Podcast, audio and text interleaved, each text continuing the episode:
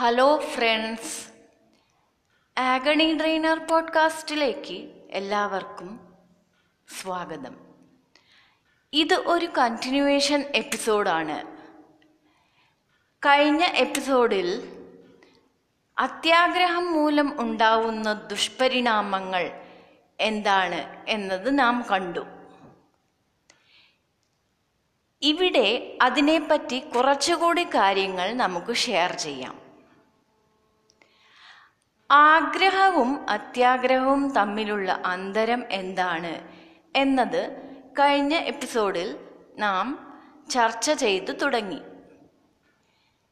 ഇപ്പോൾ അതിനെപ്പറ്റി കൂടുതൽ ഡീപ്പായി നമുക്ക് നോക്കാം. ഒന്ന് വിശാലമായി ചിന്തിച്ചാൽ മറ്റുള്ളവരെ വേദനയിൽ പെടുത്താത്തതും ഒടുവിൽ അവനവനെ തന്നെ വേദനയിൽ പെടുത്താത്തതും ആയ പരോപകാരിയായ മോഹങ്ങളെ നമുക്ക് ആഗ്രഹം എന്ന് വിളിക്കാം. നേരെ മറിച്ച് മറ്റുള്ളവരെ വേദനയിൽ പെടുത്തുന്നതും അവനവനെ തന്നെ വേദനയിൽ പെടുത്തുന്നതും ആയ അപകടകാരിയായ മോഹങ്ങളെ അത്യാഗ്രഹം എന്ന് വിളിക്കാം. ഉദാഹരണത്തിന് മഹാഭാരതത്തിലെ ദുര്യോധനന്റെ രാജ്യമോഹം. ഒരു അത്യാഗ്രഹമാണ്. കാരണം തന്റെ പങ്ക് രാജ്യം മാത്രമല്ല യുധിഷ്ഠിരന്റെ പങ്ക് രാജ്യവും കൂടി തനിക്ക് സ്വന്തമാക്കണം എന്ന അതിമോഹം. അതുകൊണ്ട് മറ്റുള്ളവരെ വേദനിപ്പിക്കുക മാത്രമല്ല ഒടുവിൽ അവന്റെ ജീവൻ കൊണ്ട് തന്നെ അതിന് വില കൊടുക്കേണ്ടി വരികയും ചെയ്യുന്നു. ഇത്തരം അപകടകാരിയായ മോഹങ്ങളെ അല്ലെങ്കിൽ അത്യാഗ്രഹത്തെ ഒഴിവാക്കണം. നാം എന്തിനാണ് ഇങ്ങനെ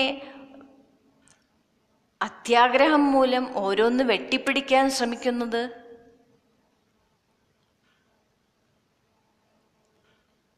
അത് ശരിയാണോ? അല്ല. നേരെ മറിച്ച് മറ്റുള്ളവന് ഉപക ഉപകാരം ചെയ്യാൻ വേണ്ടി എന്തെങ്കിലും മോഹം ഉണ്ടെങ്കിൽ അത്തരം മോഹങ്ങൾ അത് നല്ലതാണ് അത് ആഗ്രഹമാണ്. അത് ഒരു കണക്കിന് ശരിയുമാണ്. അല്ലേ? ഭഗവാൻ കൃഷ്ണൻ ഗീതയിൽ അത്യാഗ്രഹാദി ഗുണങ്ങളുടെ ഉത്ഭവത്തെപ്പറ്റി പറയുന്നത് ഇതാണ്. സത്വാത് സഞ്ജായത്തെ ജ്ഞാനം രജസോ ലോഭ ഏവച പ്രമാദമോഹൗ തമസോ ഭവത്തോ അജ്ഞാനമേവച അതായത് സത്വഗുണങ്ങളുടെ ആധിക്യത്താൽ ജ്ഞാനം ഉത്ഭവിക്കുന്നു. അതായത് നല്ല ഗുണങ്ങൾ നമ്മളിൽ ഉണ്ടെങ്കിൽ അത് ജ്ഞാനത്തെ വർദ്ധിപ്പിക്കുന്നു. നമ്മളിൽ ജ്ഞാനം ഉണ്ടാക്കുന്നു. രജോ ഗുണത്തിന്റെ ആധിക്യത്താൽ ലോഭം അഥവാ അത്യാഗ്രഹം ഉത്ഭവിക്കുന്നു. അതായത് നമ്മൾ വികാരങ്ങൾ വികാരാദി ഗുണങ്ങൾക്ക് അടിമപ്പെട്ടാൽ അവിടെ അത്യാഗ്രഹം ഉണ്ടാവുന്നു. പ്രമാദമോഹം അതായത് മൂഢത്വവും മായയും. ഇത് രണ്ടും കാരണം തമസാകുന്ന അജ്ഞാനം ഉത്ഭവിക്കുന്നു. അതായത് നമ്മുടെ ഉള്ളിലെ മൂഢത്വവും മായയും മായയിൽ നാം പിടിപെട്ടാൽ അത് കാരണം ഇരുട്ടാകുന്ന അജ്ഞാനം അജ്ഞാനം തന്നെ ഒരു ഇരുട്ടാണ്.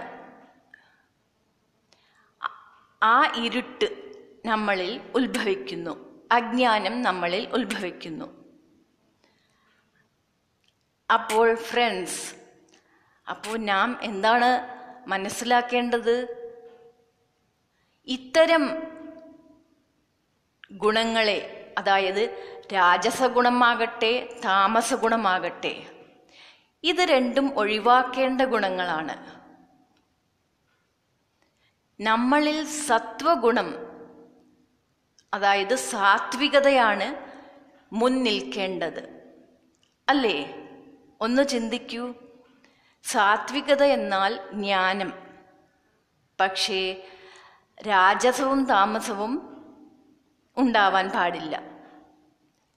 വികാരങ്ങൾ വികാരങ്ങൾ വികാരങ്ങളിൽ രണ്ട് വിധമുണ്ട്. നല്ല വികാരങ്ങളും അല്ലാത്ത വികാരങ്ങളും. അപ്പോൾ നമ്മൾ മനസ്സിലാക്കേണ്ടത് എന്താണ്? ഏതാണ് നല്ല വികാരം? നല്ല വികാരങ്ങൾക്ക് നാം കുറച്ചൊക്കെ കീഴ്പ്പെടാം. പക്ഷേ അതും കൂടുതലാവരുത്. അല്ലാത്ത വികാരങ്ങൾക്ക് തീരെ അടിമപ്പെടാൻ പാടില്ല.